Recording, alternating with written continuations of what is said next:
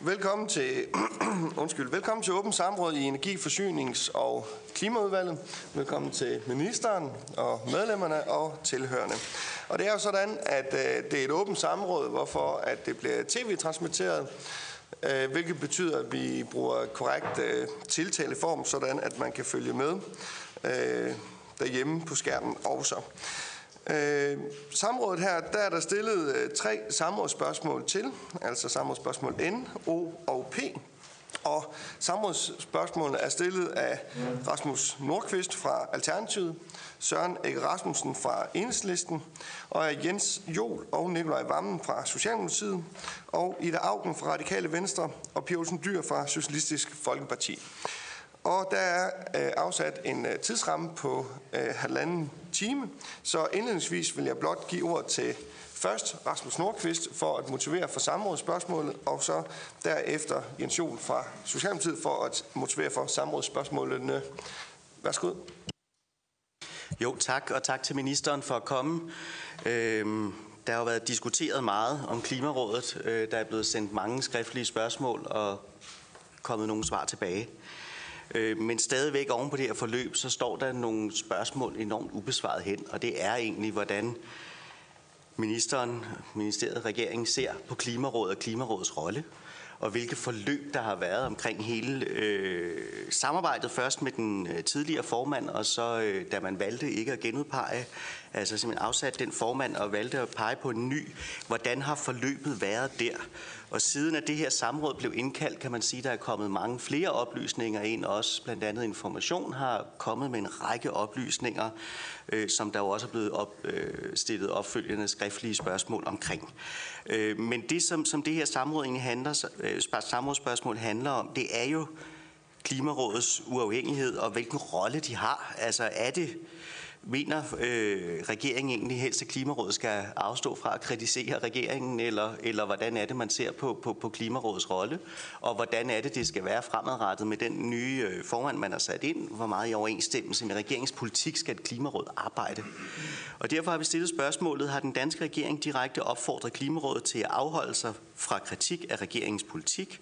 Og i så fald mener ministeren, det er i overensstemmelse med klimalovens paragraf 2 om Klimarådets lovfæstede rolle som et uafhængigt rådgivende ekspertorgan. Og det ser jeg frem til at få spørgsmål eller få, få svar på, øh, og så også selvfølgelig de, de altså opfølgende spørgsmål på hele den her proces.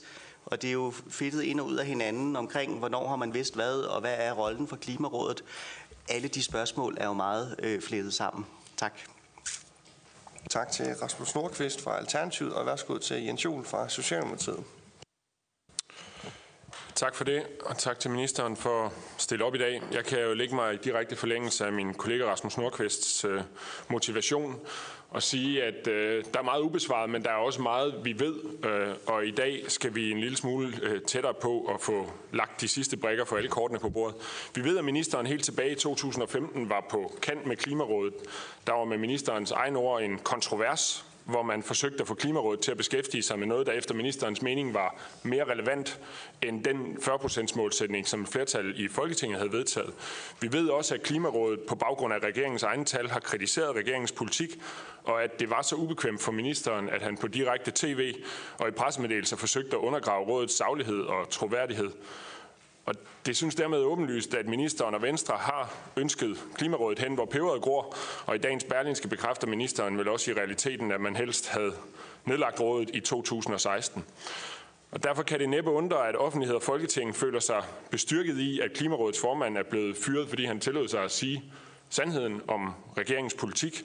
Og det er, set med vores briller, dybt problematisk i demokrati, hvor vi har uafhængige eksperter til at kontrollere magthaverne, og ministerens ageren har også fået flere juridiske eksperter til at kritisere ministerens pres og løslige omgang med sandheden.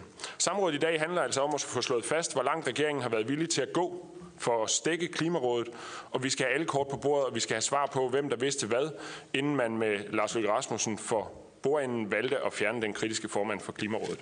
Og de to samrådsspørgsmål lyder, om vil ministeren forholde sig til de nye oplysninger om regeringens indblanding i Klimarådets arbejde, som politikken har afdækket den 7. december 2018, og som har fået professor i forvaltningsret Michael Gøtze og seks tidligere vismænd til i politikken at kritisere regeringen og ministerens ageren i forløbet omkring udskiftningen af Klimarådets formand? Og samrådsspørgsmål P.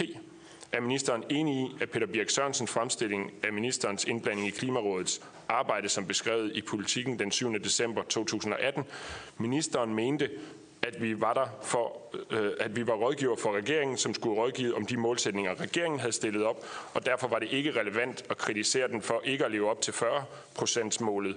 Det havde vi en kontrovers om. Tak til Jens Jon fra Socialdemokratiet, og værsgo til ministeren for besvarelse af samrådsspørgsmålene.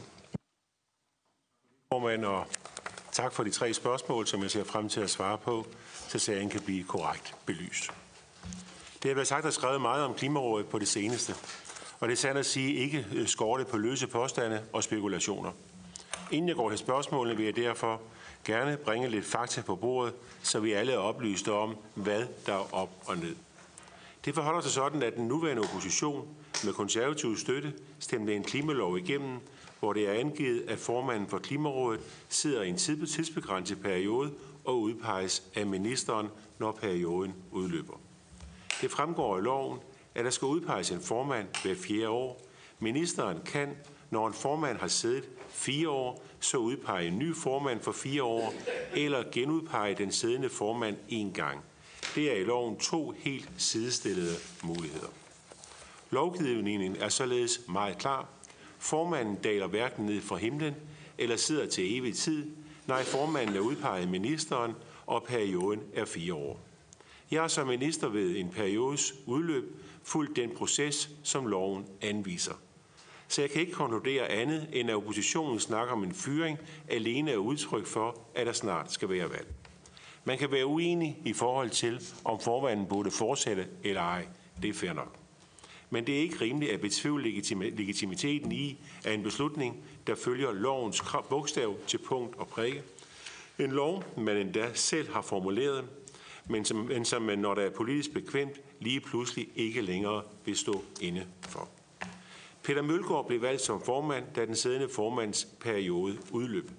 Peter Mølgaard er dygtig, derom ingen tvivl. Han er markedsorienteret og spillede en vigtig rolle i Energikommissionens banebrydende arbejde, så han er selvsagt yderst kompetent til at være til værvet som formand for Klimarådet. Når der i 2022 igen er gået fire år, så kan den siddende minister udpege en formand for en ny fireårig periode. Uanset hvem der er minister til den tid, så skal han eller hun have min fulde opbakning til at vælge den kandidat, vedkommende på det tidspunkt finder bedst kvalificeret. Jeg vil til den tid heller ikke gå ind i alle mulige øh, motiver for, hvorfor den siddende minister måtte vælge en given kandidat, sådan som oppositionen har gjort det den seneste tid. En af de mere underholdende spekulationer går på, at den seneste statusrapport fra Klimarådet skulle være årsag til, at jeg valgte at udskifte formanden. Det kan jeg helt og aldeles afvise. Denne sammenhæng eksisterer ikke. Rapporten havde ingen indflydelse på, hvem jeg har valgt som formand. Det hænger heller ikke tidsmæssigt sammen. På det tidspunkt, hvor det blev besluttet at tilbyde Peter Mølgaard formandsposten, havde jeg ikke fået den kommende rapport fra Klimarådet, og var heller ikke blevet orienteret om dens indhold og konklusioner. Konkret får ministeriet først den klausulerede rapport den 20. november. Så har, der, så har der for nylig været en artikel i pressen om et møde, som blev afholdt den 30. oktober mellem ministeriets embedsmænd og Klimarådets sekretariat om de faglige analyser bag den ufærdige rapport. Det er helt almindelig praksis, at der sker en faglig drøftelse mellem sekretariatet og medarbejdere i ministeriet om antagelser bag analyserne og de forventede resultater, inden rådet har drøftet rapporten. Og det kan jeg godt forstå. Også, også har været tilfældet her. Det er jo kun godt. Men det var ikke et møde eller en drøftelse, jeg blev orienteret om. Det drejede sig om en faglig drøftelse af en rapport, der ikke var færdig. Jeg har også med undren noteret mig, at der i pressen er omtalt en graf fra Klimarådets rapport, som skulle være blevet drøftet på mødet og vist på en konkurrence, og det skulle bevise, at mødets drøftelser har haft indvirkning på beslutningen om formandskiftet. men rent faktisk indgik en næsten identisk graf over udviklingen i Danmarks udlændinger frem mod 2030 i regeringens eh, klimaudspil. Og det kom som bekendt allerede, og det kom som bekendt allerede den 9. oktober. Og det er vel kun forventeligt, at en sådan graf indgår i en statusrapport fra Klimarådet. Jeg ville da være, øh, blive bekymret, hvis den ikke gjorde det. Med sagsforløbet afklaret vil jeg nu besvare de konkrete spørgsmål. Der spørges i spørgsmål ind til, om regeringen har opfordret Klimarådet til at afholde sig fra kritik af regeringens politik. Selvfølgelig har regeringen ikke det. Klimarådet er uafhængigt. Klimarådet vælger selv sine anbefalinger. Klimarådet siger, hvad Klimarådet mener. Sådan er det, sådan skal det være, og sådan bliver det ved med at være. De bestandige vinkler, der har været i pressen om politisk pres på Klimarådet fra regeringen, er ikke korrekte. Og det må være helt tydeligt. Om regeringen vælger at følge Klimarådets anbefalinger eller forholder sig kritisk til Klimarådets anbefalinger, er regeringens valg. Men hvilke anbefalinger Klimarådet kommer med, er helt og aldeles Klimarådets valg. Jeg tror, at der er nogen, der har, været ved at, har svært ved at skælne de to ting. Dernæst spørges der i spørgsmål O til en række udtalelser i politikken om Klimarådets uafhængighed. En række tidligere økonomiske vismænd har udtrykt bekymring for opfattelsen af Klimarådet som uafhængigt organ på grund af den debat, der har været omkring formandskiftet. Den bekymring deler jeg. Og jeg er oprigtigt ærgerlig over, at oppositionen har, har startet en sådan debat helt uden grundlag. En debat, som har skabt uro om rådets selvstændige og uafhængige arbejde, og til trods for det, og til, og til trods for, at lovteksten er helt klar om rådets uafhængighed og, roller, og rollerne for Klimarådet og for mig som minister.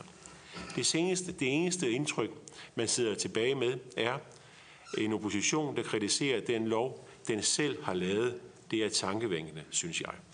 Endelig spørges i spørgsmål P ind til, om jeg er enig i Peter Birk Sørensens fremstilling af en kontrovers mellem ham og jeg i 2015. Klimarådet valgte i 2015 at give en status på den tidligere regerings målsætning om 40% reduktion i 2020. Det har Peter Birk Sørensen redegjort for i en artikel. På et møde med Peter Birk Sørensen i 2015 pegede jeg på to forhold. Det ene var, at Klimarådet forud for præsentationen af analyse havde sendt den til medierne, før jeg havde mulighed for at orientere mig i anbefalingerne. Det kritiserede jeg på mødet, fordi journalisterne ringede mig op og bad mig forholde mig til en analyse, jeg ikke kendte, kendte indholdet af. For at forstå mit andet kritikpunkt, skal man vide, hvad der står i klimaloven. Som det vil være spørgerne bekendt, står der i klimaloven, at Klimarådet skal, og nu citerer jeg, vurdere status for Danmarks opfyldelse af nationale klimamålsætninger og internationale klimaforpligtelser. Men efter valget i 2015 havde partierne bag aftalen om en national målsætning om 40 procent ikke længere flertal i Folketinget. Aftalen var derfor ikke gældende. Hvis der havde været en gældende aftale, ville det jo heller ikke være meningsfuldt sidenhen at fremsætte et beslutningsforslag om et sådan mål, således som det blev gjort. En beslutningsforslag, som vel at mærke ikke blev bragt til afstemning, fordi der ikke kunne nås enighed om målet. At målsætningen var nævnt i bemærkningerne til klimaloven, gør heller ikke målsætningen til en juridisk bindende målsætning. Det svarede den daværende regering også til Folketinget under behandlingen af klimaloven i 2014.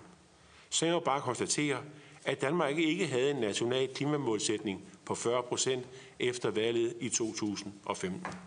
Jeg problematiserede på møde med Peter Birk Sørensen om den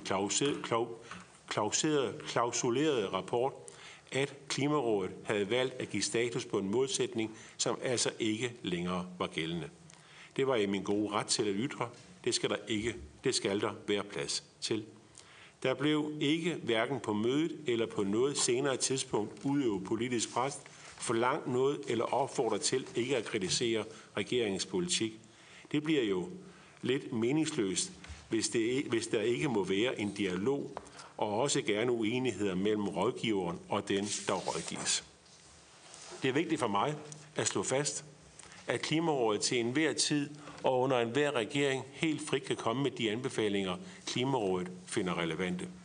Og det har jeg fuld tiltro til, at Klimarådet også vil gøre fremadrettet. Når spørgsmålene i dag har fundet, fået den klarhed, de har efterspurgt, vil jeg håbe, at den nye formand og Klimarådet kan få arbejdsro til at arbejde med de virkelige og presserende klimaproblem, vi står overfor. Tiden er efter min mening nu til at fokusere på at løse klimaudfordringen og samle sig om de løsninger, der skal til. Der er nok at tage fat på. Tak for ordet.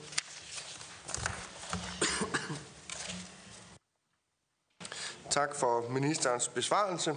Og vi går over til øh, opfølgende spørgsmål. Det er sådan, at vi laver to opfølgende runder, øh, hvorved at øh, flere af de, som har været med indkalder til øh, samrådet, har mulighed for øh, at komme i første række. Og vi starter med Søren Inge Rasmussen fra Enhedslisten. Værsgo. Ja tak. Jeg er meget sikker på, at der er ingen i oppositionen, som øh, ønsker at kritisere klimaloven. Øh, jeg har en opfattelse af, at der er en stor forståelse for, at vi har brug for uvildige råd i en situation, hvor klimaproblemerne bliver hele tiden bliver større og større, og vi samtidig har en øh, teknologisk udvikling, som giver nogle muligheder, at vi lige pludselig har en vedvarende energi, som er langt billigere, at det har nogle effekter, når man nedbringer nogle, nogle elafgifter, og hvor vi har brug for, at der er rådgivere, som hele tiden hurtigt kan fortælle, at vi er på ret kurs, eller at vi er på forkert kurs. Og der har man så oplevet et klimaråd, som har påpeget meget klart efter regeringens øh, klimaudspil, at man næsten ikke kunne se på graferne, at øh, der havde en klimaeffekt, det som regeringen kom med at udspille. At hvad er der så kommet frem af nyt øh, i ministerens svar? Altså, ministeren svarer jo rimelig klart på, at, øh, at regeringen ikke direkte har opfordret Klimarådet til at, at lade være med at kritisere regeringen. Øh, man må sige, at over tid har der jo været mange kritiske kommentarer fra Klimarådet, og det synes jeg er godt, uanset hvilken regering der sidder. Hvad er der så nyt i ministerens svar? en klar markering af, at man vil have en markedsorienteret formand. Man vil have en markedsorienteret formand. Det er sådan set det mest nye, vi har fået ud af ministerens svar i dag. Og det er vel fordi, at så ønsker man at have en, en, en, en rådgivning, som er mere markedsorienteret end noget, som kunne være noget, som bygger på det fællesskab, som vi, vi jo har i Danmark, med den struktur, vi har med fjernvarme og med andelsejede energiselskaber, og med en, en lovgivning i Folketinget, som, som sådan set i høj grad er politisk øh, præget, og ikke bare noget, som overlader løsningerne til markedskræfterne. Jeg synes, det er tankevækkende. Og jeg kunne egentlig godt tænke mig i, i, i forlængelse af, af det øh, høre, hvad det er for nogle, øh, hvad det er for nogle anbefalinger fra, fra Klimarådet over tid, som ikke har været markedsorienteret nok til, at de sådan var gode nok. Altså jeg kan godt huske, at, at Klimarådets formand var betænkelig ved at afskaffe PSO-ordningen, fordi at øh, det var sådan set det bedste, når nu EU's kvotesystem ikke fungerede. Øh, så der var sådan set en, en, en holdning om, at, at det eksisterende system var, sådan set var bedre. Øh, jeg tror sådan set også, at Klimarådets øh, formand har, har været positiv over for, for de fællesskabsbaserede løsninger, vi har i vores fjernvarme. Hvad er det for noget, som ministeren mener skal være mere markedspræget fremadrettet i Klimarådets øh, anbefalinger? Det er jo godt tænkt mig at høre fra ministeren. Tak til Søren Ege Rasmussen fra Enhedslisten. Og næste opfølgende spørgsmål er fra Ida Augen fra Radikale Venstre. Værsgo. Mange tak. Når vi ser det store billede af regeringens forhold til Klimarådet, så starter det jo helt tilbage i 2015, hvor ministeren kommer på kant med Klimarådet, blander sig i en forløbig rapport. Så ser vi, at øh, der kommer en hård kritik af regeringens nye klimaudspil. Man sætter tempoet ned til en fjerdedel af det, der har været indtil nu. Ministeren kalder kritikken volapyk, selvom han i dag i sit svar siger, at det er de samme tal, Klimarådet kritiserer dem på, som regeringens egen tal. Det siger ministeren i dag. Det synes jeg er nyt, at ministeren øh, anerkender, at den kritik øh, og de tal, der kommer fra, fra Klimarådet, er, er de samme tal. Så for det første vil jeg spørge ministeren, hvordan kan det være volapyk, at man sætter tempoet ned til en fjerdedel, når ministeren i dag siger til os, at det er de samme, det er regeringens egne tal, man bygger det på?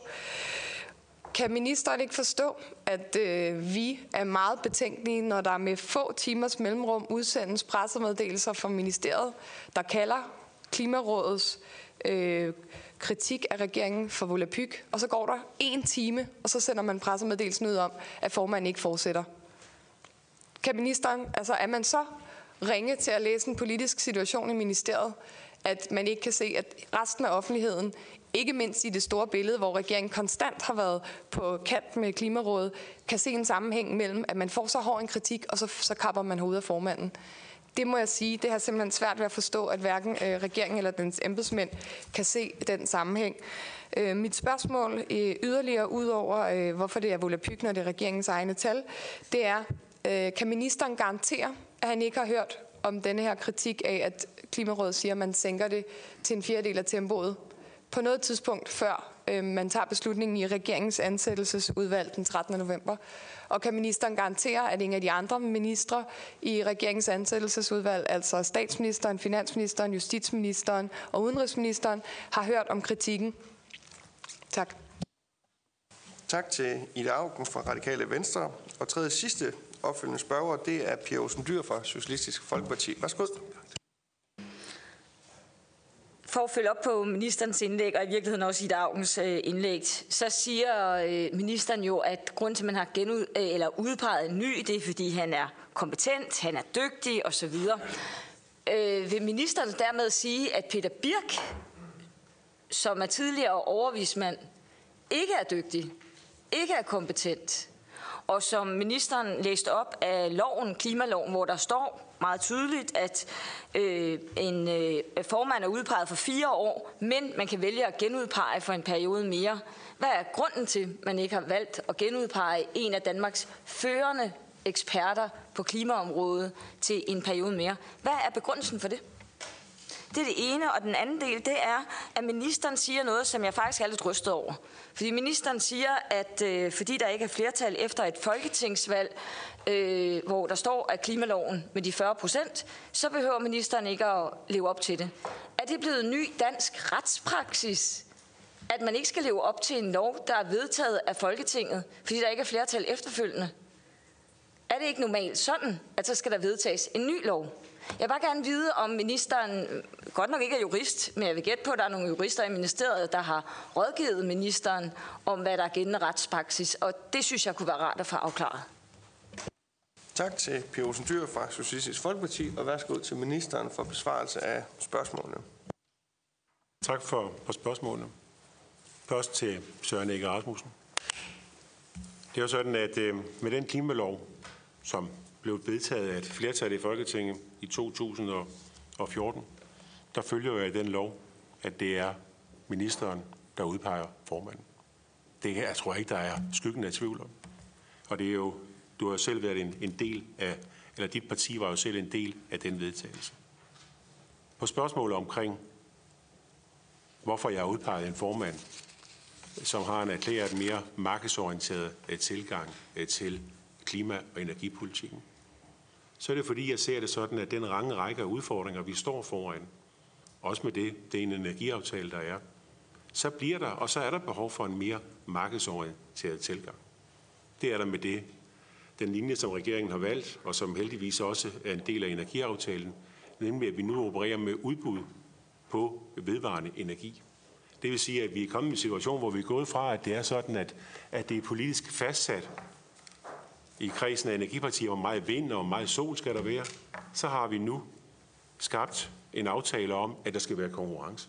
Det har vi gjort med den aftale, vi har gennemført med energiaftalen, men det har vi også med den aftale, som regeringen har med Dansk Folkeparti om, vi i 18 og 19 har haft et, et udbud, hvor der har været konkurrence mellem sol og vind, og hvor vi i øvrigt har fået øh, Danmarks historiens øh, laveste priser overhovedet. Vi er gået fra at støtte en kilowatt-time el øh, til vind med 25 øre, nu nede på, på 2,5 øre. Skal vi nå de mål, der er om at være helt uafhængige af fossil energi i 2050, skal vi nå målet om at være klimaneutrale i 2050, så er der brug for, at prisen på vedvarende energi kommer ned, og vi får nogle redskaber til at nå øh, de mål. Og derfor øh, valgte regeringen, at vi skulle have en formand med en mere markedsorienteret tilgang i modsætning til den for, tidligere formand, som også var meget, meget kvalificeret, men som jo med den baggrund, som Peter Birk Sørensen har, har en mere nationaløkonomisk øh, tilgang til klima- og energipolitikken. Til Ida Augen.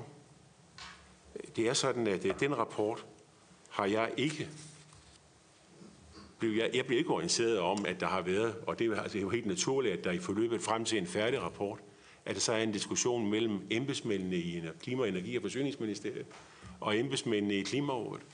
Og jeg forholdte mig først til rapporten, da den var endelig færdig. Jeg synes, det vil være forkert af mig som minister i forhold til delkonklusioner i en eventuel rapporter gå ind og konkludere på den. Og det kommer også, at jeg ikke har viden om indholdet i den. Jeg ventede med at forholde mig til den og med at studere rapporten nærmere, indtil jeg fik den endelig præsenteret den 20. november. Så er der i forhold til øh, øh, ambitionsniveauet og den der kurve, der er. Den kurve er jo gået igen i flere materialer. Også i regeringens egen, eget klimaudspil. Den kurve viser noget om, om faldet i CO2-udlændingerne i perioden 2012 eller 2010 til 2020, og så forventet, hvordan man ser det perioden fra 2020 til 2030.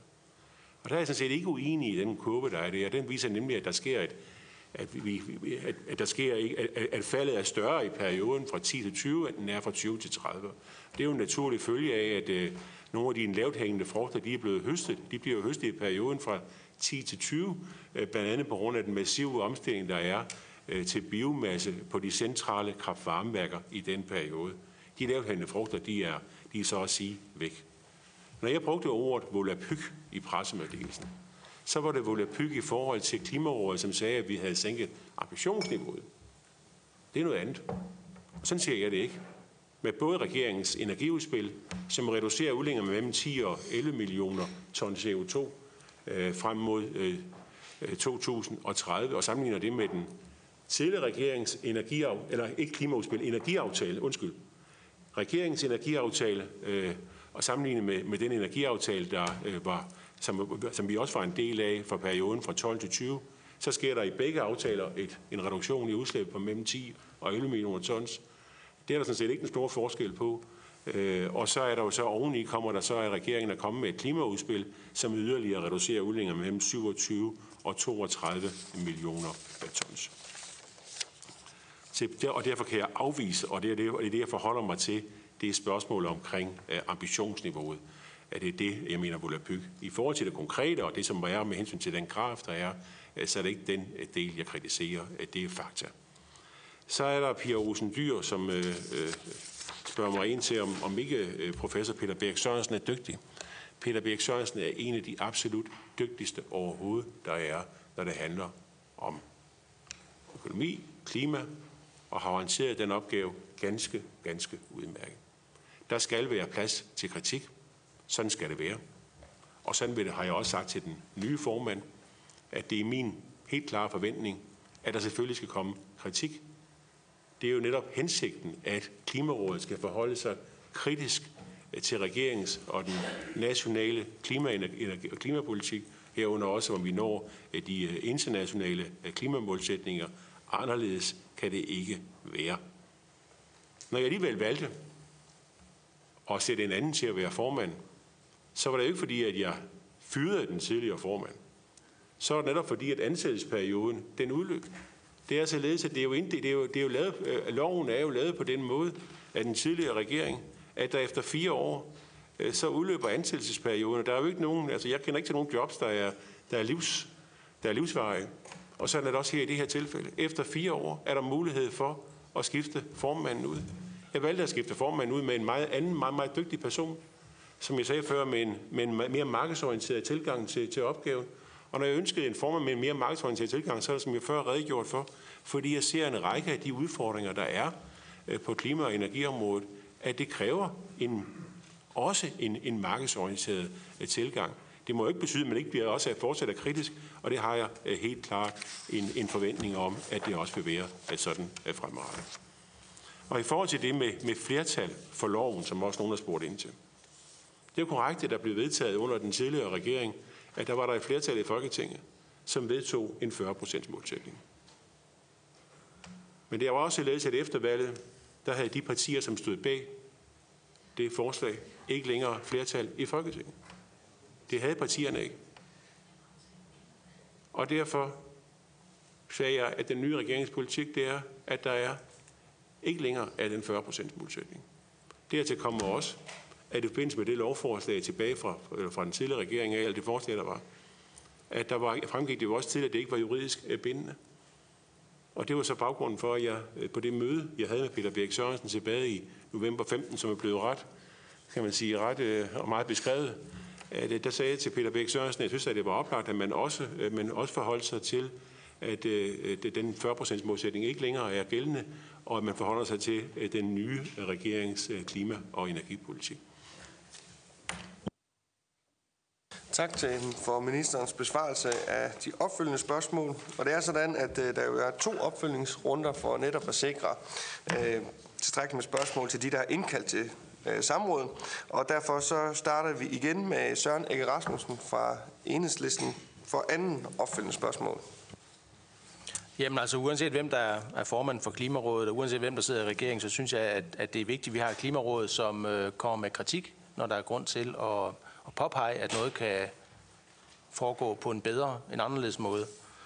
Og nu kan jeg så forstå, at det har været meget øh, styrende for ministeren og for regeringen, at man skulle have en markedsorienteret formand, og ministeren folder det lidt ud, og man må sige, at når vi har de her udbud omkring den vedvarende energi, så betragter jeg det som, at, at det, er da, det, er da, det er da allervigtigst, at man sådan set øh, i ministeriet, i, i styrelser, har kompetente personer, som kan forberede udbuddene på den rigtige måde, så man får nogle lave priser. Altså jeg kan ikke rigtig se, at en markedsorienteret formand for Klimarådet er en, som kan sikre den udvikling.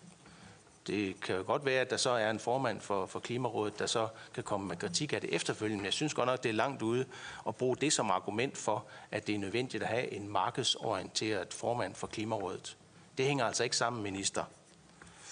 Øhm, jeg kunne godt tænke mig, at høre, om, øh, om regeringen forventer, at der nu vil være mindre kritik fra Klimarådet, når nu man har udpeget en, en anden formand, en formand, hvor man så har vægtet, at det skal, det skal være en markedsorienteret formand. Øh, forventer regeringen, at det vil give, give mindre kritik? Tak til Søren Erik Rasmussen fra Enhedslisten, og værsgo til Ida Augen fra Radikale Venstre for anden opfølgende spørgsmål. Mange tak. Jamen, jeg vil starte med at følge op, fordi jeg synes ikke, jeg fik svar Dels så gik ministeren fuldstændig udenom at fortælle mig, om der var nogen af ministerne i ansættelsesudvalget, justitsministeren, statsministeren, finansministeren og udenrigsministeren, der havde hørt om Klimarådets kritik inden 13. november, hvor de tager beslutningen. Det er et meget simpelt spørgsmål. Så spørger jeg, om ministeren har hørt om, at Klimarådet siger, at man sænker tempoet til en fjerdedel, inden han træffer beslutningen i sit ministerium. Har ministeren hørt om, at, man, at Klimarådet siger, at man sænker tempoet til en fjerdedel, inden beslutningen bliver truffet af ministeren? Jeg er sådan set ligeglad med, om rapporten er færdig eller ufærdig. Ministeren har også i 2015 forholdt sig til en ufærdig rapport. Så det er sådan set uinteressant. Det interessante er, at ministeren har hørt om den kritik før eller efter. Han kan jo bare sige ja, og så sige, at jeg træffede beslutningen alligevel. Problemet er, hvis han sidder her i Folketinget og siger noget andet end, end, øh, end sandheden. Det er jo der, det bliver problematisk. Det andet er bare politisk holdning. Jeg er egentlig enig i, at ministeren ikke har gjort noget juridisk ulovligt. Øhm, så det er de to spørgsmål. Det tredje, det er jo så igen, hvordan kan ministeren sende en pressemeddelelse ud om, at Klimarådets kritik af regeringen om at sænke tempoet til en fjerdedel, bygget på regeringens egne tal, at det er volapyk? Fordi jeg har øh, pressemeddelelsen her fra ministeriet, og der står sort på hvidt, at man mener, at det er volapyk. Øh, jeg kan citere. Øh, det er volapyk at påstå, at regeringen reducerer tempoet i den grønne omstilling. Det bygger på regeringens egen tal. Det vil jeg gerne have en forklaring på. Og så har jeg et fjerde spørgsmål. Øh, jeg håber, jeg får svar på de første tre. Det er, at øh, er ministeren bekendt med, at Klimarådets sekretariatschef netop har sagt op. Det vil sige, at den ledende centrale medarbejder har netop sagt op i Klimarådet. Kunne det være et tegn på, at rådet føler sig under politisk pres? Tak til Ida Augen fra Radikale Venstre, og værsgo til Pjolsen Dyr fra Socialistisk Folkeparti. Ja, jeg vil også følge op, blandt andet på svaret til Ida Augen, fru Ida Augen, øh, hvor ministeren siger, at ministeren havde ingen kendskab og ingen viden om rapporten, før han fyrede, øh, eller besluttede ikke at genudpege Peter Birk. Jeg vil bare være helt sikker på, at ministeren kendte intet til den, havde intet kendskab, havde ikke set nogen tal, og der var ingen i ministeriet, der havde set tal. Det kunne bare være meget rart at vide, fordi det undrer mig. Normalt vil ministeriet jo få sådan nogle ting øh, til gennemsyn, men øh, øh, du bliver, øh, ministeren bliver nødt til at svare meget konkret på det her. Øh, og den anden del omkring det her med Volapyk. Øh, hvis man kigger i regeringens egen energiredegørelse for 2017, står der jo præcis det samme, som der står i Klimarådets rapport. er, mener ministeren så også, at energiredegørelsen er noget Volapyk? Det kunne være meget rart at vide. Øh, og så derudover om det her med retspraksis. Jeg bliver faktisk jeg bliver lidt overrasket over, at ministeren har sådan et forhold til retspraksis. Det vil sige, en lov vedtaget af denne her regering, den gælder ikke, hvis der er et andet flertal efter et folketingsvalg. Jeg skal bare være helt sikker. Fordi det har aldrig været retspraksis i Danmark. Det er normalt sådan, at love gælder indtil der bliver lavet en ny lov. Det er derfor Storebæltsforlidet stadigvæk gælder. Det er derfor Storebælt stadigvæk er en lov. Det er jo på trods af, at der kun er tre partier, der har vedtaget det. Det er Venstre, det er Konservative og Socialdemokratiet. Og sidst jeg tjekkede, havde de tre partier ikke flertal til sammen i Folketinget. Vil det så sige, at Storebæltsloven ikke gælder længere? Det, det er bare meget vigtigt for mig at få at vide, om alt det lovgivning, vi tidligere har vedtaget, ikke gælder, fordi der ikke længere er flertal for det. Øh, og der bliver ministeren altså nødt til at sige, øh, forklare, hvorfor ministeren mener, at han er berettet til at sige til øh, professor øh, Peter Birk, at de 40 procent ikke længere er gældende. For der er intet flertal i det her folketing, der har besluttet, at det ikke er gældende. Faktisk er der jo stadigvæk flertal for loven. Fordi der er jo hele sendt øh, fra radikal ud til enhedslisten, der stod bag loven der før tiden, jeg gætter på, Alternativet tilslutter sig den, øh, og det konservative Folkeparti stemte også for loven, og de sidder stadigvæk i Folketinget øh, med seks mandater. Så der er jo sådan set stadigvæk de partier, der stod bag, har stadigvæk flertal i Folketinget. Så heller ikke den påstand holder. Jeg synes, jeg synes virkelig, ministeren bevæger sig på kanten med altså, øh, ja, grundlæggende retsprincipper. Jeg tror faktisk, det næsten er på kant med grundloven. Jeg er, er lidt rystet. Tak til Pia Olsen Dyr fra Socialistisk Folkeparti, og værsgo til ministeren for besvarelse af spørgsmålet. Tak for det. Søren ikke Rasmussen først. Om jeg fortsat forventer kritik, det kan jeg love dig at gøre. Det har jeg også sagt til den person, der, eller Peter, Peter Mølgaard, der er blevet udpeget som ny formand for Klimarådet. Jeg forventer, at, at rådet vil forholde sig øh, kritisk til regeringens øh, klimapolitik. Sådan skal det være. Der vil også ud over formanden også være et, en række medlemmer af rådet. Det er den opgave, de har. Både at forholde sig kritisk, men også at komme med forslag. Og det er jo også den måde, som Klimarådet hidtil har arbejdet på. Og, og, og sådan forventer jeg også, at det vil være øh, fremadrettet. Og på spørgsmål omkring det her med, hvorfor jeg malte en med en mere markedsorienteret tilgang, så er det fordi, at det er regeringens opfattelse, at der er behov for en mere markedsorienteret indgang til klima- og energipolitikken i Danmark. Det er der med de udfordringer, vi står overfor. Det er der i forhold til at nå de her mål, så vi også kan nå det på en måde, så både borgere og erhvervslivet er i stand til at betale regningen for hele den grønne omstilling og de mål, der er opsat. Det er der i forhold til det udbud, der har været, som jo bliver helt bærende, fordi det, er der noget, der, der er vigtigt i forhold til at nå de her mål, så er det jo, at der sker en massiv bygning med vedvarende energi. Og der har vi jo valgt, øh, og regeringen har valgt, og heldigvis bakker vi, at det er jo også en del af energiaftalen, at der skal være en, en markedsorienteret tilgang med konkurrence mellem sol og vind. Øh, men det er jo ikke kun alene der, også i forhold til at nå energibesparelserne, den måde, med, hvor vi indretter det på nu med en, med en pulje, Øh, til både målrettet bygninger og erhverv, jamen det er jo også et eller andet udtryk for en tankesæt om at, at bruge en mere markedsorienteret tilgang i forhold til at, at nå øh, de energipolitiske mål. Så det er derfor, vi har valgt det. Og der er det jo klart, at der kan være forskel på, hvordan en, som jeg, øh, borgerlig, liberal, klima- og energiforsyningsminister, hvad det er for en vægtning, vi har i forhold til, hvad det er for en person, der sidder på formandsposten.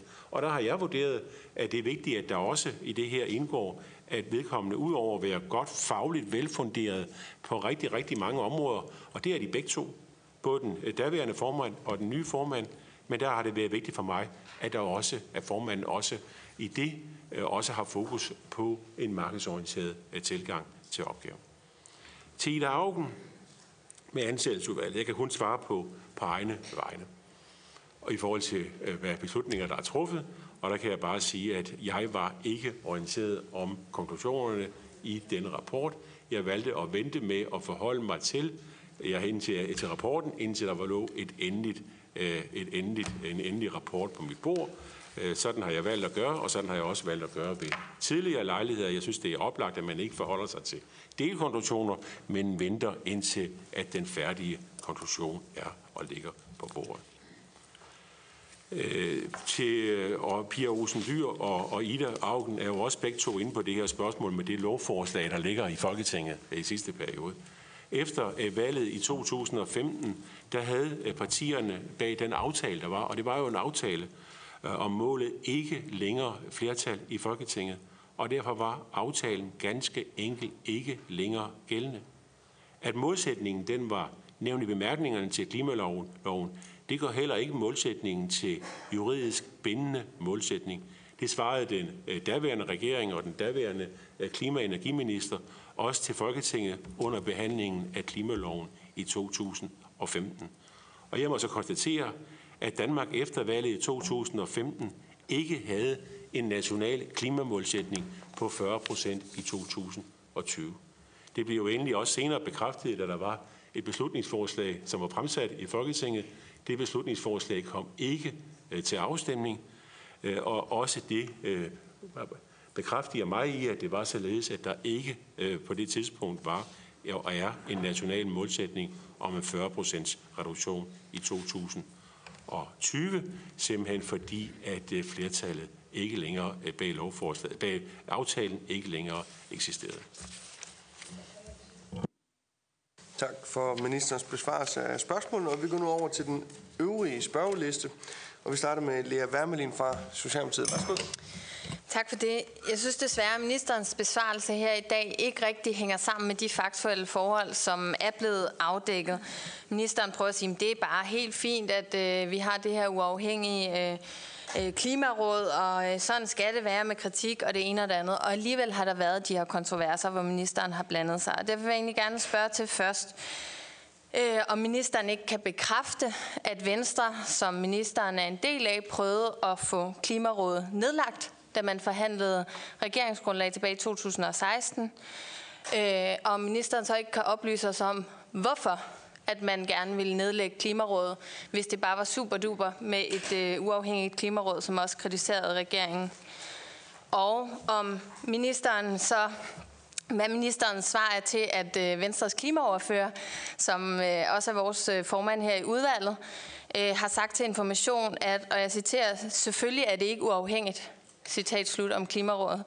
Og videre i citat, på borgen har det i krone hele tiden været i talesat med et glimt i øjet, at Klimarådet er, når ja, den tidligere regerings Klimaråd. Citat slut. Med det citat så viser man jo meget tydeligt øh, fra Venstres side, at man ikke mener, at Klimarådet har været uafhængig. Og de kontroverser, som er blevet beskrevet, og som medierne har afdækket, jo viser, at ministeren har forsøgt at blande sig, og at man har været utilfreds med Klimarådet. Så, så kan vi ikke øh, få et øh, klart svar øh, fra ministeren øh, nu her på, om øh, Venstre, om det ikke er rigtigt, at Venstre forsøgte at nedlægge Klimarådet, og hvorfor man gjorde det? Tak for det. Og det er ikke udvalgsformanden, der er i samråd, men jeg kan bare lige oplyse, at når du inddrager øh, udvalgsformanden, at udvalgsformanden kommenterede på, at ja, det er politisk udpeget, uanset hvem der udpeger. Så derfor vil man altid kunne diskutere den politiske uafhængighed. Næste spørger på listen, det er Jens Jol fra Socialdemokratiet. Værsgo.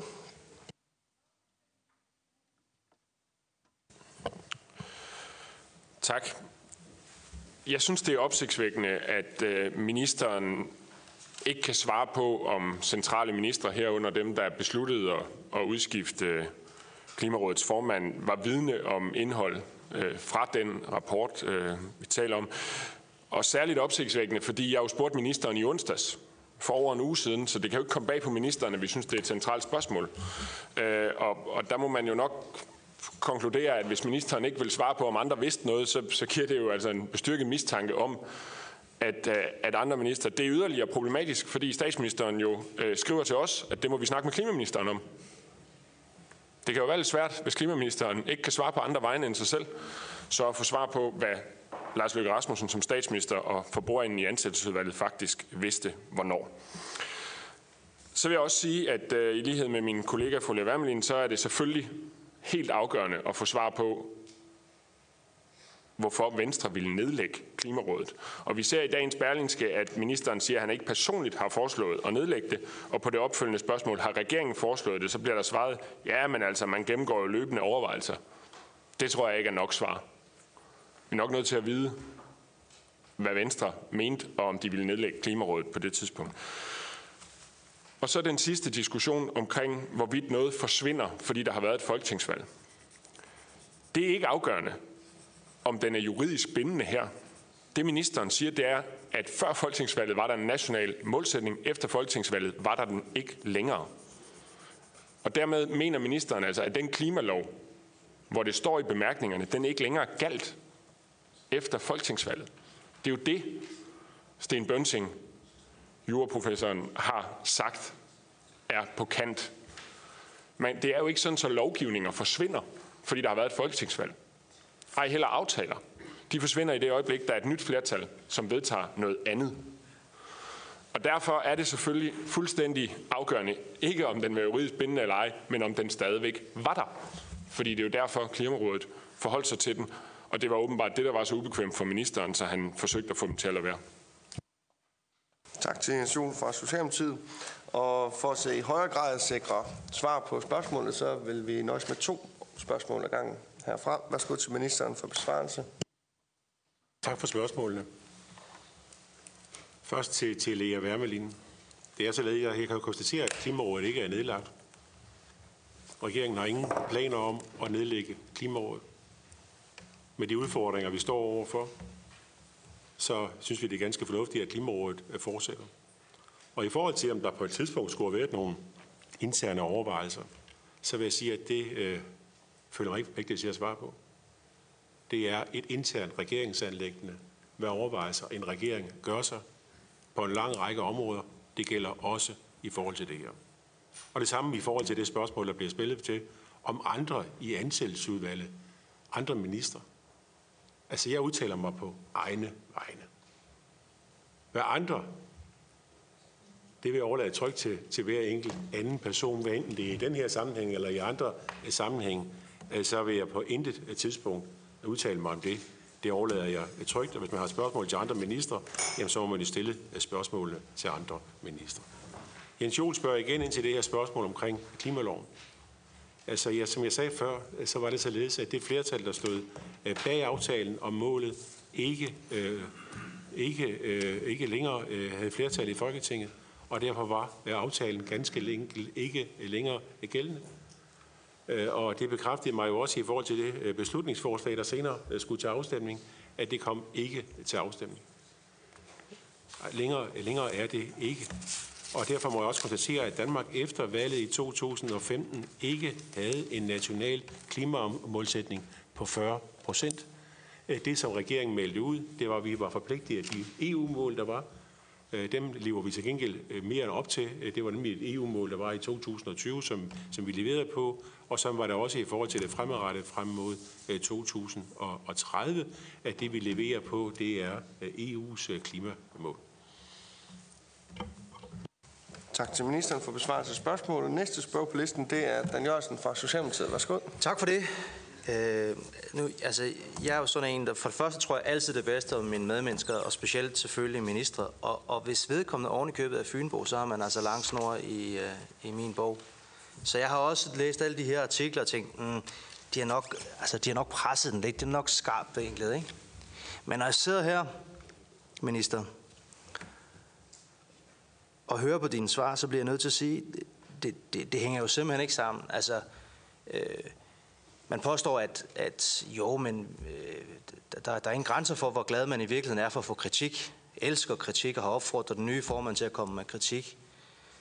Øh, altså det kan man sige, det er at gøre en død ud af nødvendigheden, for det tror jeg, at regeringen kommer til at få med den politik, man, man fører. Men, men det er jo ikke seriøst, fordi vi ved jo, Altså vi ved jo, at man gentagende gange har prøvet på at få den kritik lagt ned. Øh, vi ved også, at man betragter Klimarådet som et politisk organ. Det kunne være, at vi måske en gang for alle kan få ministeren til at svare på, er Klimarådet uafhængigt eller ej? Formanden for udvalget har lige sagt, præciseret, nej, det vil altid være. Man kan altid diskutere, om det er uafhængigt, uanset hvem der har øh, udpeget. Det må så også gælde for den nuværende regering. Ministeren sagde selv i sin begrundelse for at være den nye formand, som borgerlig liberal vil jeg jo gerne, okay, altså hvis det er uafhængigt, politisk uafhængigt, hvorfor er det så relevant, om du er borgerlig, og ministeren er borgerlig liberal, når han udpeger en ny øh, formand? Så det er mit ene spørgsmål. Det andet, det er sådan set meget mere øh, alvorligt. Ministeren vil ikke svare på spørgsmål på vegne af andre ministre, det, det kommer jeg aldrig til, tror jeg tror jeg ministeren sagde. Det er bare lidt et problem, fordi vi har jo spurgt statsministeren, og statsministeren svarede, det skal I spørge klimaministeren om. Så statsministeren siger, det spørgsmål, det er rimelig nok spørgsmål, må, må man forstå implicit. Det er i hvert fald ikke det, der bliver kritiseret. Der bliver ikke sat spørgsmålstegn ved præmisserne på spørgsmålet. Det spørgsmål, det skal rettes til klimaministeren. Så indkalder vi klimaministeren til samråd, så siger klimaministeren, det vil jeg under ingen omstændighed svare på. Det er da ret vildt. Altså skal det forstås sådan, at regeringen simpelthen ikke vil svare på, om man kendte til konklusionen af de rapporter, inden man fyrede formanden, eller ikke vil øh, forlænge formanden? Tak. Tak til Dan Jørgensen fra Socialdemokratiet, og næste spørger på listen er Karl Holst fra Venstre. Værsgo. Tak for det. Jeg undrer mig lidt over, at man mere eller mindre direkte konstant snakker om en fyring i forhold til, at det ikke er en del af samrådsspørgsmålene, men man vil gerne have det til at fremstå som noget sådan, og det vil man så gerne have båret ud. Lige en gang for alle vil jeg godt derfor have ministeren til endnu en gang at bekræfte. Den tidtidige formand, Peter Birk Sørensen, blev ikke fyret. Han var beskikket i en, i en periode, og denne periode udløb. Hvis han var blevet fyret, så ville han jo også have fået en, en fyringsløn for det. Det har man andre eksempler på, da man fyrede en næstformand og en formand for Danmarks Radio. For det første. For det andet, at der er tilfælde for, at perioden er fire år, og så tror jeg, at sætningen er sådan, genudpegning kan dog finde sted én gang. Ikke at man som udgangspunkt bliver genudpeget, men som udgangspunkt er den fire år, og så kan en genudpegning finde sted en gang. Bare lige for at hensyn til de seere og lyttere, der får det indtryk på baggrund af bemærkningerne, at det her drejer sig om en fyring. Så er der også nogen, der kan få det indtryk, at det her samråd drejer sig om en energipolitisk diskussion. Det synes jeg egentlig ikke spørgsmålet ligger op til. Tværtimod, så kan man være, have den ene eller den anden opfattelse af det. Der er ingen, der betvivler, at Peter Birk Sørensen har nogle kvalifikationer. Det var også derfor, han var en anerkendt formand for den daværende socialdemokratisk ledede regerings produktivitetskommission, der kom med en masse anbefalinger, som den daværende regering tog afstand fra. Jeg vil egentlig gerne have ministeren til at få lige at vente den om, af hensyn til den nye formand, Peter Mølgaard. Hvad er det for nogle kvalifikationer, denne besidder? Så det ikke bare bliver et spørgsmål om, at man synes, udtrykket markedsorienteret er grimt, men hvad er det for nogle kompetencer, som ministeren ser hos denne, som folkestyret har brug for i forhold til rådets anbefalinger? Tak til Karl Holst for Venstre, og værsgo til ministeren for besvarelse af de to spørgsmål. Værsgo. Først tak for spørgsmålene, og tak for de fynske betragtninger til Dan Jørgensen. Det er jo altid rart, at der også møder fynboer op i udvalget her. I forhold til det med, om det er uafhængigt eller ej. Klimarådet bliver udpeget og skal være uafhængigt. Det skal komme, komme med sine anbefalinger, komme med sin kritik, og det skal være, og det skal rådet have alle muligheder for. For mig har det bare været vigtigt på det møde, der var tilbage i 2015, og jeg har opdaget som minister, at man har mange ting, man skal huske på. Man skal også huske på, hvad der foregik til på møder for uh, næsten fire år siden. Uh, og uh, gravet frem med hukommelsen, så var det jo det, der handlede om for mig på det møde at gøre opmærksom på, at det var, at det var vigtigt, at det, var, at det skete på det rigtige grundlag, af den kritik, der var. Og det var altså et grundlag, som var i forhold til at forholde sig til, at der nu ikke længere var, at det ikke længere var den tidligere regerings målsætninger, der var gældende, men det var en ny regerings målsætninger. Og det var det, jeg påpegede over for, for den daværende øh, formand øh, på det øh, møde. Og på den næste del af spørgsmålet, jamen det er jo sådan, at jeg vil ikke kommentere på regeringens interne forhold i forhold til, hvem der skulle have vidst hvad og ment hvad og så videre og sagt noget. Og, og det, som også statsministeriet siger, eller statsministeren siger, det er, at han ikke vil kommentere på regeringens interne forhold, og det bakker jeg 100 procent op bag. Til Karl Holst. Øh, det er således, at den nye formand, og der, jeg, jeg, har ikke, jeg har ikke set, at nogen har sat spørgsmålstegn overhovedet ved den nye formands kvalifikationer. Han er dybt respekteret. Tidligere prorektor på CBS, nu øh, dekan på Universitetet i Maastricht, har beskæftiget sig indgående med, med en lang række af de spørgsmål, som, som er oplagte for, for Klimarådet at beskæftige sig med, og med stor øh, faglig øh, indsigt i de ting.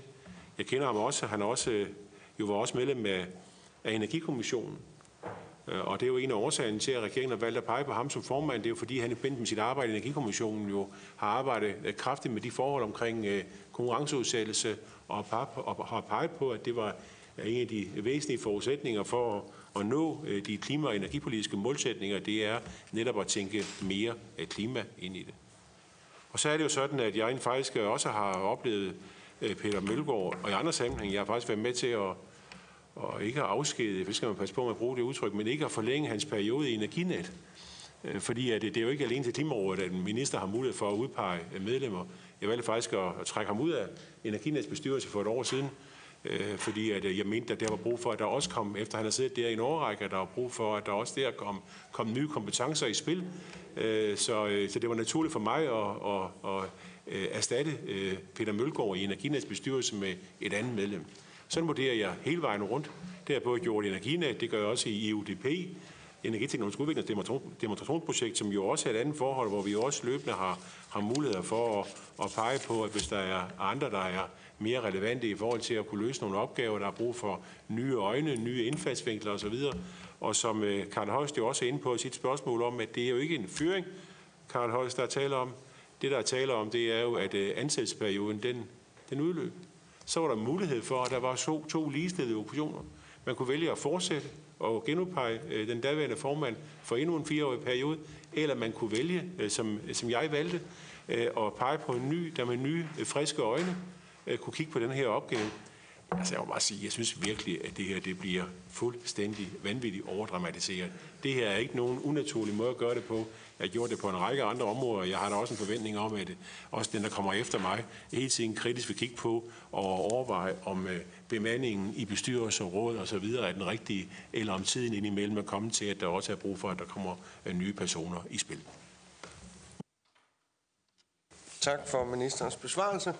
Næste spørger, det er Rasmus Nordqvist fra Alternativet. Værsgo. Ja, jeg tror lige, jeg må, må forklare ministeren, det her handler ikke om noget, noget ligegyldigt eller bare politisk drilleri. Når vi går op i den her sag, og når jeg har sendt alle de skriftlige spørgsmål, jeg har gjort, så er det faktisk, fordi det er ret afgørende. Det er afgørende, fordi vi har at gøre med en regering, som har nogle meget flotte ambitioner, altså flot pakket ind, men uden rigtig indhold. Det har vi så et uafhængigt råd, der faktisk er med til at sætte fokus på i forhold til den klimaomstilling, der skal ske, så vi kan gøre os forhåbninger om at nå øh, den maks halvanden grads temperaturstigning. Det er derfor, vi går op i det her. Det er ikke noget med politisk drilleri eller ligegyldigheder, men faktisk fordi det politisk er ret øh, stor betydning. Jeg har en række spørgsmål. Det første er, fordi ministeren siger, at han ventede med at forholde sig til rapporten, til den var officielt øh, øh offentliggjort. Men, men et er jo at vente med at forholde sig til den, men derfor kan man godt kende til den og kende til konklusionerne i den inden da. Så havde ministeren set delkonklusioner eller konklusioner inden der blev truffet beslutningen om øh, ikke genudpegelsen af tidligere formand. Altså et er, at man ikke forholder sig til den officielt, men har man kendt til det. Øh, så har jeg et spørgsmål. Jeg har jo sendt spørgsmål 170, som der er blevet svaret på øh, på almindelig del. Og, og det er lidt for at følge op på nogle af de ting, der spørger. Jeg synes ikke, der er kommet svar på det. Altså, mener ministeren, at en siden regering kan se bort fra lovbemærkninger, hvis de partier, der oprindeligt stod bag bemærkningerne, ikke længere har flertal i Folketinget? Det er ret øh, fundamentalt.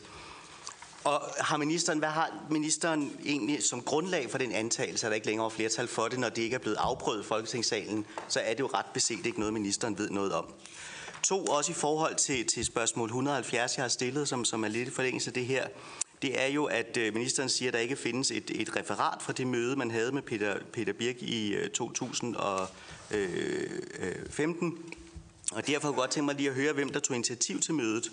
Og ligesom, hvordan var, var stemningen? Var det meget kritisk, som man, man har kunne læse lidt, eller var det et, et ganske almindeligt øh, hilse på møde? Hvor lang tid var det et langt møde, I havde, eller ej?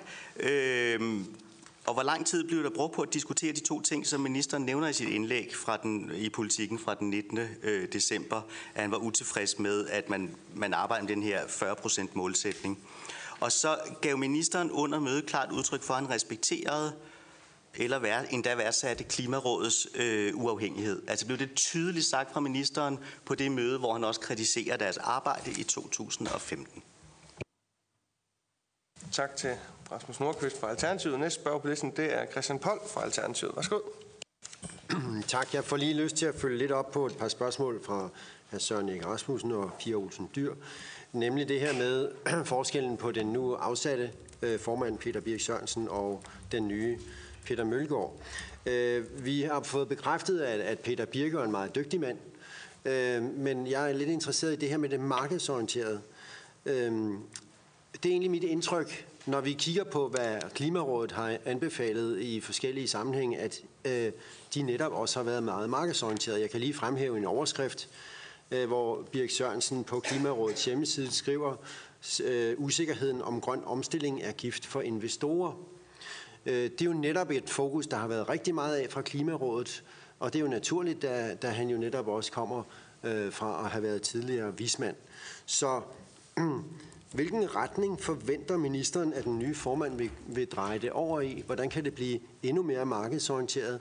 Øh, fordi sagen er jo, at øh, det her råd skal jo stadig, som det står i teksten, øh, rådgive om, hvordan Danmark bedst muligt når i mål, og med hvilke effektive virkemidler som et lavemissionssamfund. Det er vel det, der er hovedessensen. Så hvad bliver forskellen? Tak til Christian Pold fra Alternativet, og værsgo til ministeren for besvarelse af spørgsmålene. Tak for det. Først var det Rasmus Nordqvist på spørgsmålet omkring, hun starter med at sige, at det ikke er ligegyldigt, hvad det er for et arbejde, og hvad for anbefalinger, der kommer på Klimarådet i dag, i forhold til de udfordringer, der er. Det er jeg helt enig i. Vi står foran en mega stor udfordring med halvanden grads målsætning og nå de mål, der er der.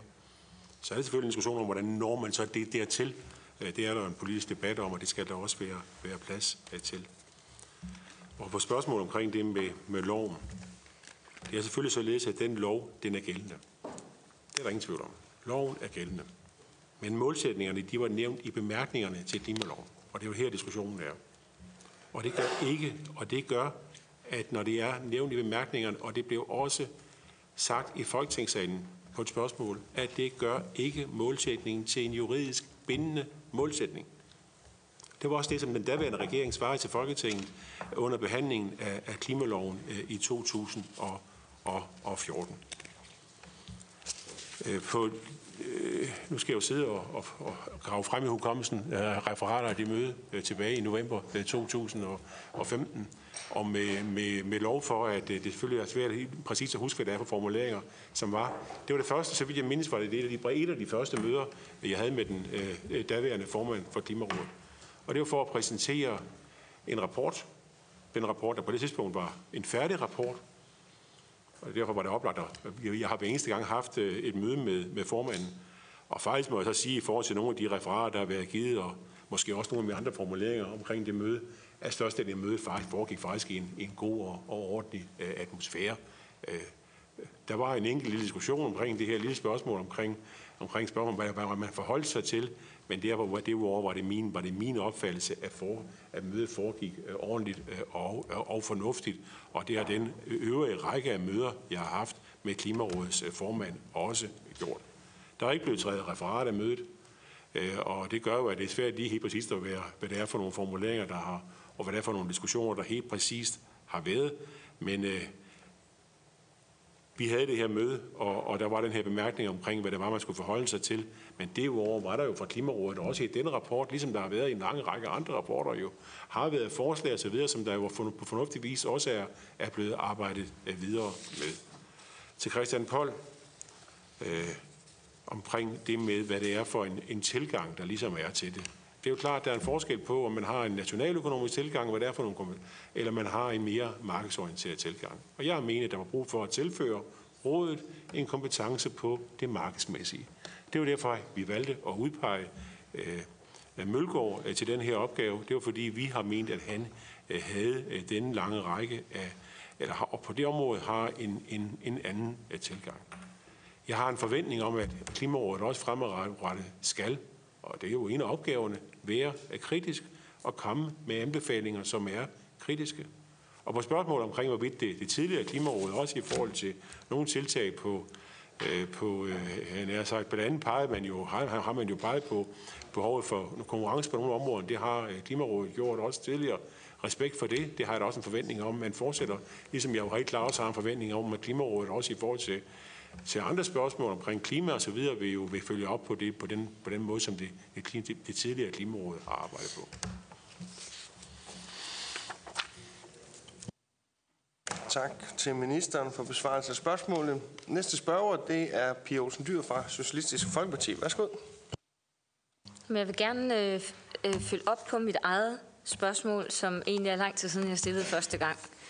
Øh, det handler nemlig om klimaloven. Altså i klimaloven, udover at der nævnes de 40 procent, øh, så nævnes der jo også Klimarådet. Det er jo der, hvor Klimarådet faktisk bliver nedsat øh, som en del af klimaloven. Øh, den her regering har jo valgt, og det, jeg ved godt, det ikke er med Venstres øh, store lyst, at fortsætte Klimarådet. Det er jo fordi, det er en del af klimaloven.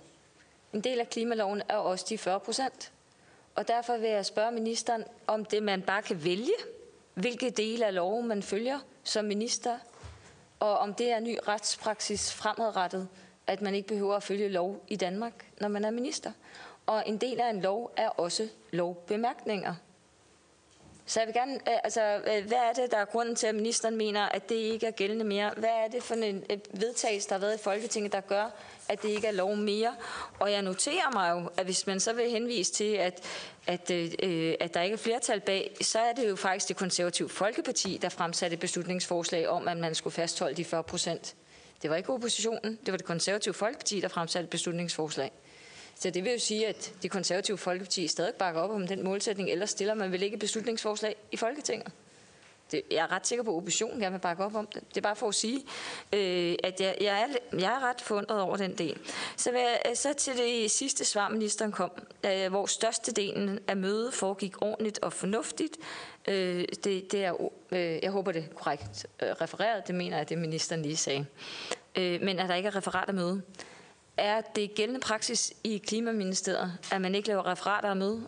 Fordi selv når jeg er på uformel kaffesnak hos ministeren, er der referat af møde. Så vil sige, hvad er grunden til, at man ikke laver referat af møde med Klimarådets formand? Er det sådan en særlig undtagelse i ministeriet i forhold til at lave referater? Tak til Pia Styr fra Socialistisk Folkeparti. Og næste spørg på listen, det er Lea Wermelin fra Socialdemokratiet. Værsgo. Jamen, tak for det. Ministeren siger øh, tidligere her på samråd, at vi overdramatiserer. Og øh, det har vi ikke noget ønske om. Problemet for os er jo sådan set, at ministeren ikke vil svare på nogle helt, helt centrale spørgsmål i det her. Nemlig øh, et, det spørgsmål, jeg stillede før omkring, hvorvidt Venstre har forsøgt at få Klimarådet nedlagt. Altså, at man ikke var tilfreds med den kritik, som Klimarådet kom med, øh, og som ministeren giver udtryk for i dag, er bare helt super duper, at man bliver kritiseret for sine grønne ambitioner. Sådan var det ikke tilbage i 2016, og derfor prøvede Venstre at få Klimarådet nedlagt. Det vil ministeren så ikke kommentere på. Ministeren siger så også, at ministeren ikke vil svare på, hvem der vidste hvad i regeringen. Og det gør det jo også dybt, dybt problematisk, fordi at de her øh, konklusioner fra Klimarådet, den kritik, de ville komme med, øh, den var sådan set formuleret, inden regeringen tog beslutningen om at fyre øh, formanden for Klimarådet. Øhm, så det er jo fordi, at øh, alt det, som aviserne har afdækket, alt det, der øh, peger retning af, hvad det her handler om, det handler om en politisk fyring. Så, siger, øh, så, så har en række øh, økonomiske vismænd i politikken været ude med en kritik og en bekymring i forhold til Klimarådets arbejde fremadrettet.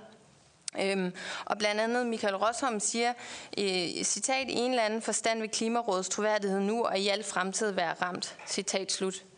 Er ministeren ikke enig i, at Klimarådets troværdighed bliver ramt af, at ministeren ikke vil svare på de her helt, helt fundamentale spørgsmål, fordi man så ikke kan være sikker på, øh, at Klimarådet er uafhængigt, også fremadrettet, når man ikke ved, om regeringen udøver politisk pres på Klimarådets øh, siddende formand?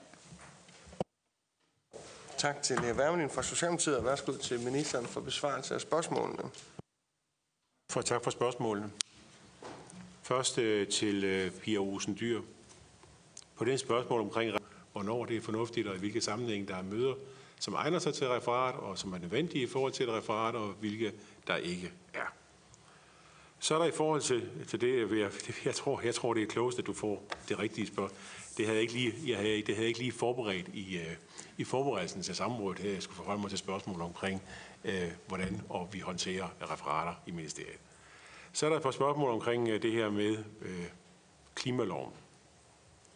Og øh, det var således, at den tidligere regering svarede jo under den debat, der var i Folketinget, at 40 målsætning ikke var eller er juridisk bindende, selvom den, og, og, den indgik, og selvom den indgik i bemærkningerne, øh, og det er det, jeg forholder mig til. Og det er derfor, at øh, jeg har vurderet også, at det ikke, den ikke længere var gældende, Øh, og at øh, jeg øh, nævnte og bad Klimarådet om at forholde sig til den nye regerings klimapolitik og klimamål. Og Lea, Wermelin,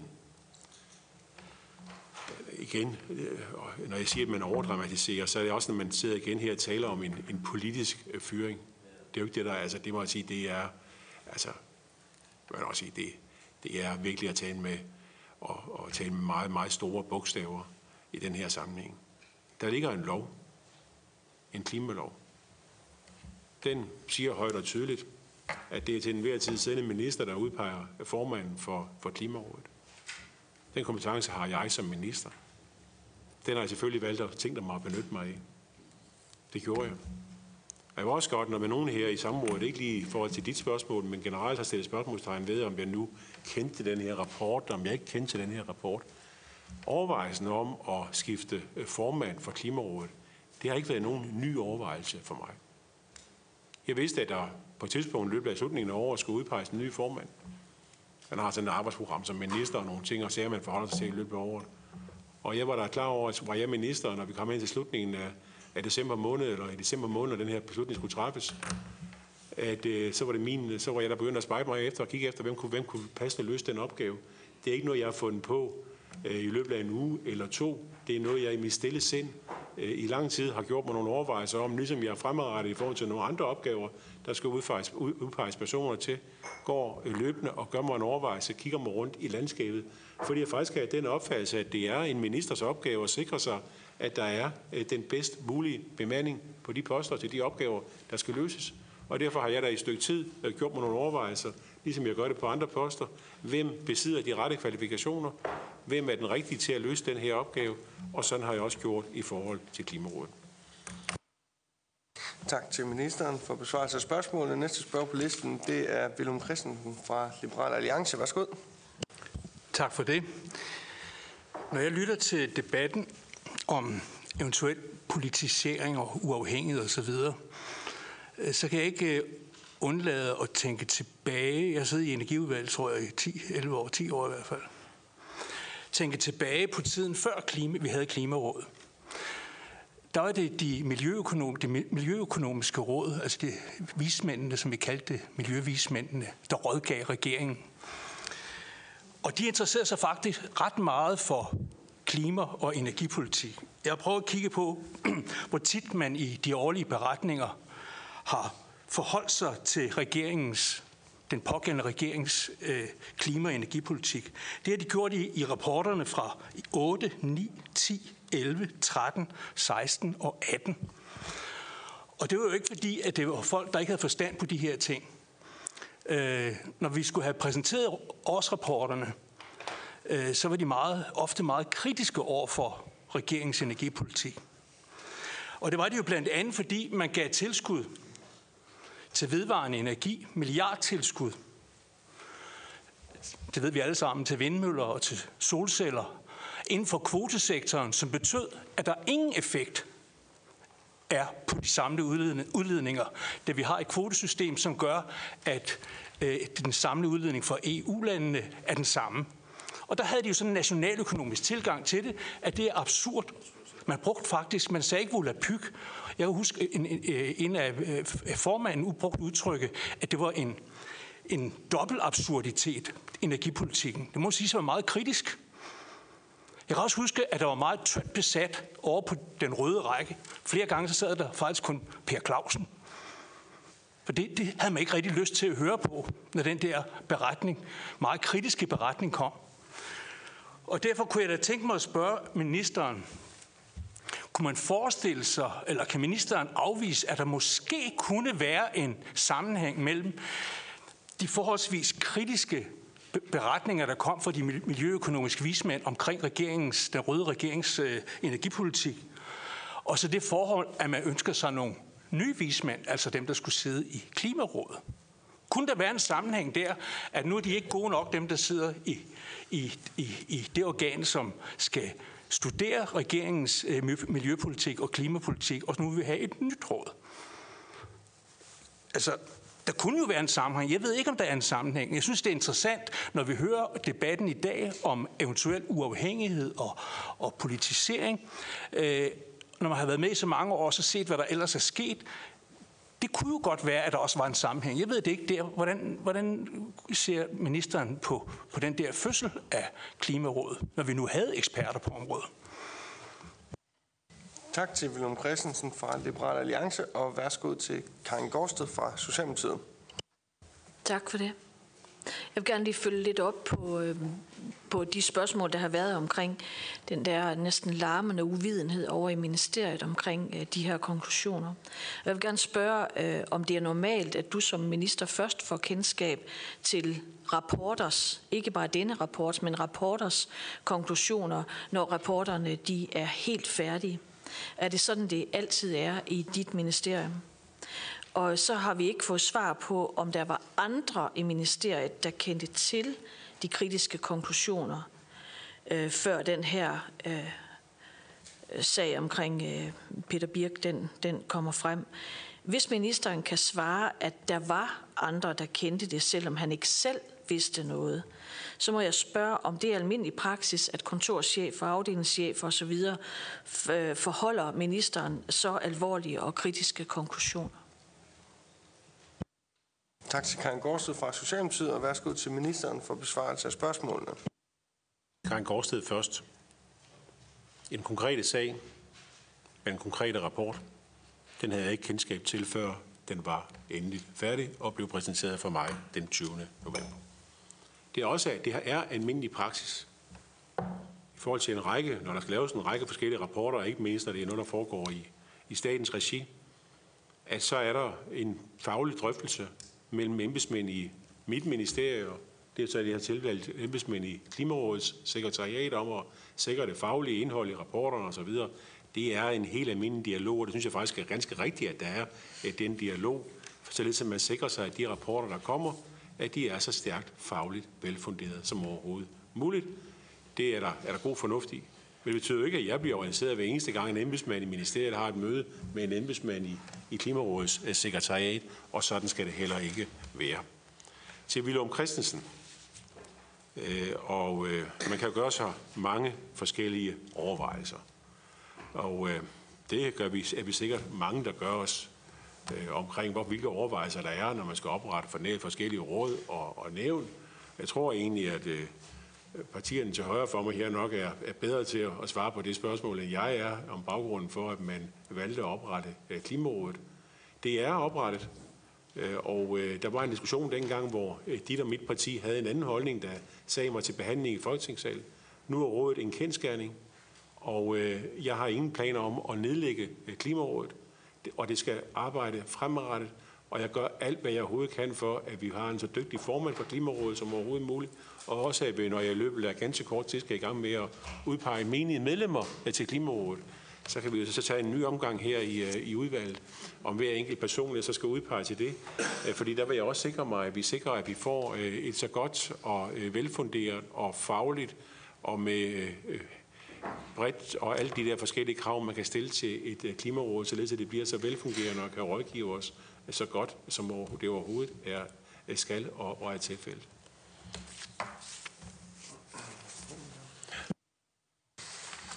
Tak til ministeren for besvarelsen af spørgsmålene. Og vi er nået til, at øh, Rasmus Nordqvist som samrådsindkalder fra Alternativet kommer i afsluttende bemærkninger efterfulgt af Jens Jol fra Socialdemokratiet. Værsgo, Rasmus Nordqvist. Ja, tak. Det er jo altid ærgerligt, når man, når man har med sådan nogle her sager at gøre, man sender en masse skriftlige spørgsmål, der ikke rigtig kommer nødvendigvis så meget svar på tilbage. Man så har sådan et samråd, og der stadigvæk står en masse spørgsmål. Altså, det er, jo, det, er jo, det er jo altid spændende at se, hvad der ikke bliver svaret på, når man stiller en række spørgsmål. Og, og, og det er jo dybt ærgerligt, at den her sag skal trækkes ud på den her måde. Vi beder om nogle klare svar på, hvordan har man forholdt sig fra ministerens side i forhold til nogle ting. Og så bliver der sådan glidet lidt af på den, og det synes jeg egentlig er ærgerligt i forhold til den her sag. Det er jo der, den bliver politiseret, og ikke noget andet sted. Det her er fuldstændig normalt, at Folketinget går ind i sådan nogle her sager, fordi vi faktisk fører parlamentarisk kontrol, og det ved ministeren også med sin lange erfaring som medlem af Folketinget. Og derfor så synes jeg også, man kan forvente at få svar på de spørgsmål. Sidst stillede jeg nogle spørgsmål, der sådan set ikke blev besvaret. Helt konkret jo, altså øh, om, om, om man bare kan se bort fra lovbemærkninger. Det blev der ikke svaret på. Øh, og så synes jeg, det, det er interessant også, at, at øh, den måde, der heller ikke rigtig bliver svaret der med, det er jo blevet spurgt i skriftlige spørgsmål til referater, så hvordan kan det komme bag på ministeren, det kommer op her i samrådet? Vi har bedt om svar på de spørgsmål inden samrådet, så selvfølgelig kommer det op. Øh, og derfor så synes jeg, at der, der er en række spørgsmål tilbage, der ikke er blevet svaret på, som, som der kommer som opfølgning på det her. Øh, fordi vi bliver nødt til at finde ud af, hvad der ligger præcis i den her tidslinje, som er beskrevet meget tydeligt i pressen øh, af nogle journalister, der har brugt god tid på at undersøge det her. Øh, og så bliver sådan faret lidt af til, til højre og venstre af ministeren sådan efter for godt befindende. Øh, så, så, øh, så tak for at have deltaget i det her samråd til ministeren, og så øh, er jeg ret sikker på, at vi kommer til at få noget opfølgning, både skriftligt og her i, i udvalget. Øh, blandt andet også om det her med referater, at der så andre skriftlige opfølgninger fra det møde her, så vi kan finde ud af, hvad der er sket på det møde i 15, som der er spurgt ind til øh, skriftligt også, og der er blevet spurgt ind til her på samrådet. Tak til Rasmus Nordqvist fra Alternativet, og værsgo til Jens Jol fra Socialdemokratiet.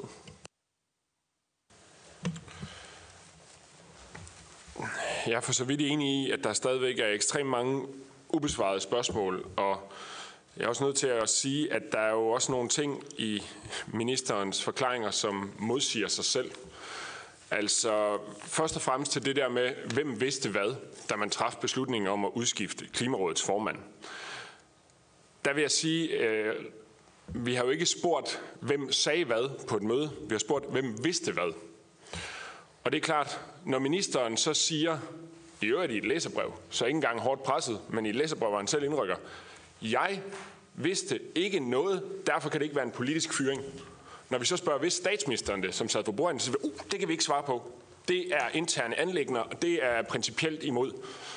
Altså, kan ministeren ikke se, at når han selv bruger det som argument for, at det ikke kan være en politisk fyring, så er det særdeles opsigtsvækkende, at man ikke kan udstrække den øh, gennemsigtighed til folkestyret, at man også må spørge dem, der egentlig træffede beslutningen, hvis de det så.